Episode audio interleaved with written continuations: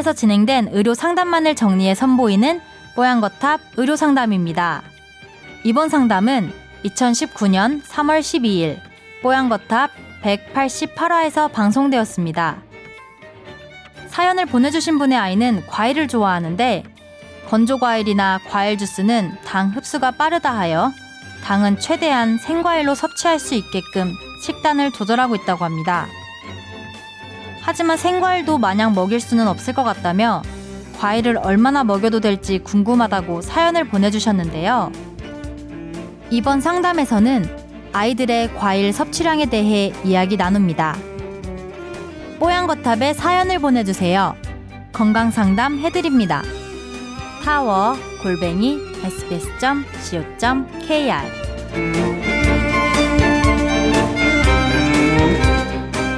요즘 머릿속에 맴도는 궁금증이 생겨서 오랜만에 웨이를 보내주셨다고 하는데 저는 21개월짜리 여아를 키우는 working papa입니다. 아, 요즘은 아빠들도 참 육아에 동참을 많이 해주시더라고요. 멋지시네요. 12개월까지 모유 수유를 하고 13개월부터 이유식 시작해서 18개월 때 유아식으로 넘어왔습니다. 어, 근데 유, 이유식은 보통 6개월쯤 하는데 잘 아직 잘 모르시는 것 같아요 아빠가.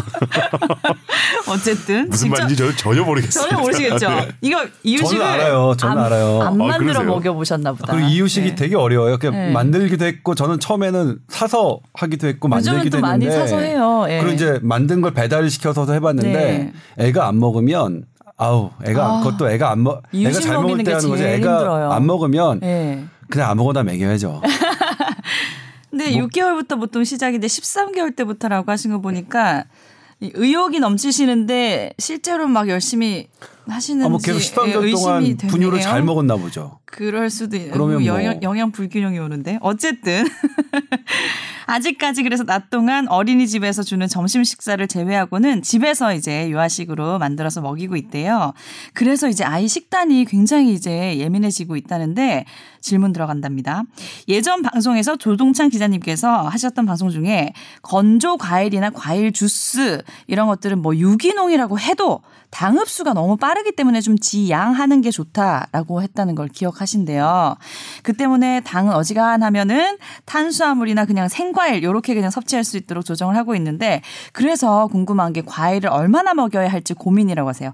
아이가 과일을 참 좋아하나 봐요. 한 번 주면은 엄청나게 먹어서 뭐 딸기는 뭐 10개까지도 먹다가 못 먹게 하고 뭐 포도는 15알을 순식간에 먹기도 한다는데 어디까지 먹여야 되는지 혹시 체중을 기준으로 계산해서 먹일 방법이 없을까요? 물어보셨거든요. 이전에 얘기하셨던 게 어떤 건지를 조금 더 아, 한번 이게 이제 예, 자세히 들어볼까요? 어 이런 사연을 접할 때마다 어 정말 이 두려움과 내가 뭐라고 썼나 이런 거요? 어 그리고 아 정말 어 잘 써, 그러니까 조심해야겠고 잘 써야겠다. 아, 항상 네. 최선을 다하겠다 이렇게 네. 생각하는데 네. 그래서 제가 찾아봤어요. 어떤 예. 기사 때문에 그런 걸 했는지 2016년에 미국 소아과학회에서 이제 과일, 어린이에게 과일 주스를 과일 주스 가이드라인을 변경했거든요. 음. 그러니까 기존에는 이제 6개월 6개월 이전에 아이에게는 과일 주스 먹이지 마라 해서 네.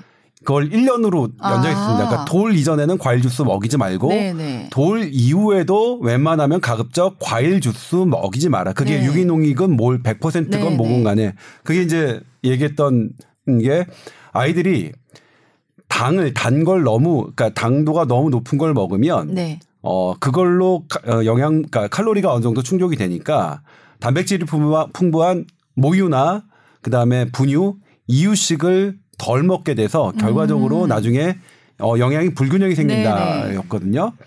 그리고 이제 이건 이제 미국 소아과 학회의 가이드라인이 변경돼 변경됐을 때 변경됐고 왜 그러냐에 대한 걸 설명 해드리는 기사였고 또 하나 이제 우리나라에서 우리나라 식약처에서 조사한 건데 물론 저는 지금 식약처와 전쟁을 벌이고 있지만 그래요? 식약처의 식품 아니다 의료기기과 제가 지금 전쟁 전쟁 아, 중입니다. 네. 그런데 저는 식약처 좋아합니다. 아 이런 거 좋아요. 본인의 의견을 중간 중간 말씀해 주세요. 예. 근데 혹시 오해하실 수 있으니까. 예. 우리나라 어린이들의 어 그 칼로리 섭취 비율을 봤더니 당이 너무 높더라. 네. 당이 차지하는 부, 비분 아, 그 부분이 너무 부분이 높다. 그리고 예. 어 이게 이제 정확하게 아직 뭐 기준이 세계적으로 통일된 건 아니지만 영국을 기준으로 했을 때 우리 청소년들이 어린이들이 음, 당 섭취하는 거는 일일 섭취량이 넘, 넘더라 기준에. 어 그러다 보니 우리가요? 예, 우리 어린이들이요. 오. 근데 그게 이제 어 주로 많이 이 하는 게 이제 가 가공된 과일 과일 음료, 아. 청소년은 탄산 음료였거든요. 네. 그러니까 과일 같은 경우에는 뭐 이렇게 왜 천연 과일 뭐 뭐가 없는데도 왜 그러냐 근데 그게 이제 그냥 과일을 먹는 것보다는 좀 더 밀도가 생기잖아요. 나머지 이제 뭐 거기 섬유질이나 이런 것들이 어 짜지니까요. 네. 그래서 그런 부분 때문에 이제 그때 그 보도를 한 것 같아요. 근데 그건 지금도 맞는 것 같아요. 그 후에 이제 우리나라 그에서 나온 그 연구 결과들을 보면 과일 주스를 먹어, 그러니까 과일 주스를 먹을 때는 그렇게 당의 불안정과 그래서 그게 비만으로 이어지는 이율이 높아지는데 과일 자체를 먹은 아이들은 그렇지 않다라는 연구가 네. 있거든요. 그러니까 그게 예전에 식약처 연구 이런 것들과 일, 일맥 그 상통한 거죠. 음. 그런 부분으로 그러니까 과일을 먹이는 것에 대해서는 우리가 아직도 뭐 네. 없다 권장된다. 근데 네. 과일 주스는 물론 거기에 되게 좋은 비타민과 이런 것들이 이 미네랄 이런 것들이 있지만 딱 하나 당이 너무 집약돼 있기 때문에 그러면 궁금한 게 과일 아무것도 첨가하지 않고 그냥 갈기만 한 것도 안 되나요? 아니 그렇죠. 네. 네. 네. 흡수가 되고 네. 그러니까 빨리 되고 100%라고 하니까. 하더라도 네, 이게 네. 그냥 과일 오렌지 과일 오렌지와 오렌지 주스는 다른 게 똑같은 양을 먹어도 음. 오렌지는 이제 여기 그러니까 밀도가 덜한 거죠. 그러니까 뭐 비타민 C나 이런 것도 밀도도 음. 덜할 텐데 네. 당의 밀도가 또 덜하거든요. 네. 근데 얘는 그러니까 이게 주스로 이렇게 딱 한 거는 어 뭐 비타민 C, 뭐 미네랄 이런 밀도는 더 높겠지만 당 밀도도 높아서 음. 그러니까 좀 주의해라 이런 네. 뜻으로 제가 이제 보도를 해드린 거죠. 네. 정말 딱 맞는 말씀을 해주셨고요. 저희가 이제 당 관련된 거를 이야기를 할 때는 두 가지를 얘기를 하거든요. 첫 네. 번째는 당의 섭취량이 어느 정도 되냐, 양이 중요하고요. 두 번째는 흡수 속도가 중요합니다. 이야기하셨던 것처럼 주스와 과일을 비교해서 본다 그러면 그냥 똑같이 오렌지 100g을 갈아서 주스로 마시는 건 양은 똑같죠. 네.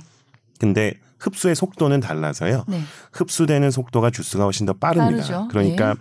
빠르게 흡수된 당은 결국에 우리 몸속에서 피로 통해서 혈당을 올리게 되고 혈당을 올리는 속도가 빨라지게 되면 그 빠르게 올라간 혈당을 조절하기 위해서 우리 몸에서 인슐린도 분비가 돼서 혈당을 조절하려고 하는데 기본적으로 모든 걸 급하게 하려 그러면 문제가 생기듯이 음. 갑작스럽게 당이 올라가는 건 우리 몸에게는 되게 안 좋은 거거든요. 네. 그래서 당분을 섭취하는 건 최대한 천천히 흡수하도록 권하는 거고요. 음. 더 중요한 건 네. 주스를 이야기할 때는 이런 흡수에 대한 부분뿐만 아니라 무가당이 아닌 이상은 네. 대부분의 주스에는 가당이 되어 있습니다. 그렇죠. 예. 그렇기 때문에 그 가당 자체가 결국에는 당분의 양을 증가시키기 때문에 네. 확률적으로 네.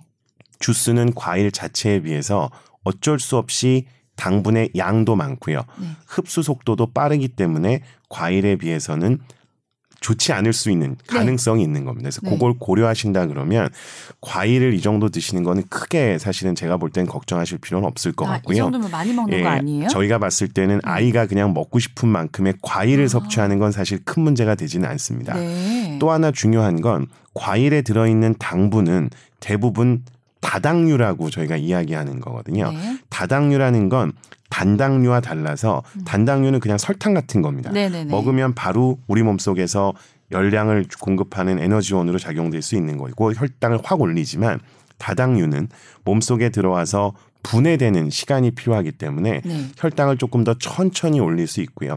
물론 과당에 비해서도 그냥 일반적으로 우리가 먹는 곡류나 뭐 감자, 고구마 이런 거에 있는 게 당화 지수라고 해서 이렇게 당을 올리는 속도가 좀 느리긴 합니다만 과일이 어쨌든 일반 주스나 탄산 음료, 소다 이런 음료에 들어있는 것보다는 훨씬 더 안전한 당분 공급책이고요. 거기에 들어있는 영양분들을 고려한다 그러면 그렇게 크게 걱정하실 필요는 음. 없을 것 같습니다. 딸기 10개 이상 괜찮다는 거죠? 네, 전혀 뭐 제가 볼 때. 근데 제가 아이 키울 때 기억나는 게 뭐 어떤 날은 애가 막 과일만 먹으려고 해요. 그럼 어이구 고기도 먹어야 되고 채소도 먹어야 되는데 어떡하지 이렇게 고민을 많이 하시는데 어디 책에서 읽었는데 넉넉하게 한 20일 정도 생각을 하라고 하시더라고요. 그래서 그 안에서 그냥 어떤 과일도 책이에요? 그게 되게 유명한 만화책이에요? 아니요 아니요 교과서가 있어요. 그래요? 아 네, 그 어머니들의 교과서. 그 어느 무슨 소아과 선생님이 예, 쓰신 예. 아 이거 거- 삐뽀 삐뽀 야, 그 얘기 해도 예, 돼요? 예. 삐뽀 삐뽀 예, 거기서 삐뽀 삐뽀, 예. 딱 20일을 생각해서 뭐 다양하게 먹었으면 걱정하지 마라 이렇게 네. 하시더라고요. 그 말이 정말 맞는 얘기 같습니다. 예. 예, 하정우 선생님이 지으신 거죠. 예, 근데 뭐, 아, 그러니까 삐뽀삐뽀에 대해서 잠시 설명드리면, 네. 그러니까 저도 샀고, 저도 있어요. 저도 샀거든요. 전 근데 정독했어요. 그래서 제가 왜 샀냐면, 네. 저 이제 뭐 그런 거에 약을 먹이거나 이런 것들이 실제로 이제 교과서에 나와 있는 건데 잘 안 맞잖아요. 그러니까 타이레놀을 뭐 8시간 간격 먹이나요? 그다음에 그다음에 이제 뭐 브루펜을 뭐 6시간 간격 먹이는데도 애가 열이 안 떨어지면 어떻게 할 것이냐. 현실적으로 이거는 그러면 애, 그 약의 인디케이션을 가이드라인을 어기면서 내가 결정할 그런 거 없으니까 그럼 이제 소아과 친구한테 다 물어보면 걔가 야, 그 삐뽀삐뽀 119에는 뭐라고 써있대?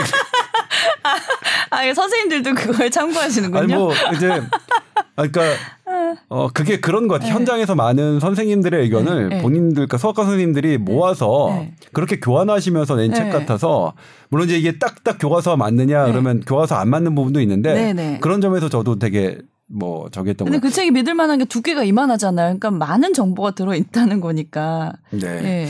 그리고 또 하나가 이제 뭐냐면 제가 계속 어, 어린이 키우는 분들에게 말씀드리자면 이제 좋은 거는 이런 거죠. 좋은 건 어쨌든 뭐 그런 거 안 먹이 안 먹이고 단 음식 안 먹이고 초콜릿 안 먹이고 그 과일 주스 그다음에 뭐 탄산음 안 먹이는 게 좋은데 네. 컵라면 안 먹이는 게 좋은데 키우다 보면 어떻게 그럽니까? 애가 안 먹는데 네. 그냥 가끔은 해도 괜찮다. 네. 뭐. 저는 예전에 이유식 안 먹을 때 이유식 떠서 위에 초콜릿 올려줘서도 먹어 먹여봤어요. 하도 안 먹어서. 그런 요령은 뭐, 나쁘진 않은 거죠. 네. 사실 현실은 쉽지 않다. 그리고 정말로 특히 이 아이가 안 먹고 할 때는 어떻게 해요? 뭐 애가 좋아하는 거 네. 맞아요. 먹여야죠. 그래서 근데 이제 아까 김광주 교수가 말씀하셨듯이 과일은 충분히 음. 많이 먹어도 충분하게 많이 먹어도 괜찮고 그다음에 애가 과일에서 섭취할 수 있는 이런 것들이 마, 마- 풍부해지면 네. 그다음에 이제 단백질이 부족하거나 그러면 애가 또 고기 먹고 뭐, 뭐? 이렇게 예. 싶어지겠죠. 예. 네. 아이 키우는 거 항상 여유 있게 그냥 생각하시고. 그럼요. 예, 애가 예, 애가 지가 하는 크는 게 거지. 정답인 것 근데 같아요. 진짜 중요한 말씀하신 예. 것 같아요. 여유를 갖는 거가 너무 중요합니다. 진짜 맞아요. 장기적인 시각을 가지고 한 끼로 끝나는 게 아니지 않습니까? 그리고 네. 이게 오히려 장기적으로 봤을 때 음. 과일의 입맛에 익숙해지면 음. 지금 얘기했었던 탄산음료나 스낵 같은 거라든지 음. 막 이런 가공 식품으로부터 오히려 노출이 덜 될 수 있는 장점이 그렇죠. 있어서요. 네. 딸기 10개 이상, 포도 15알 이상 괜찮다고 합니다. 너무 걱정하지 마시고요. 네, 뭐 과일 값이 좀 드시겠네요. 그러네요.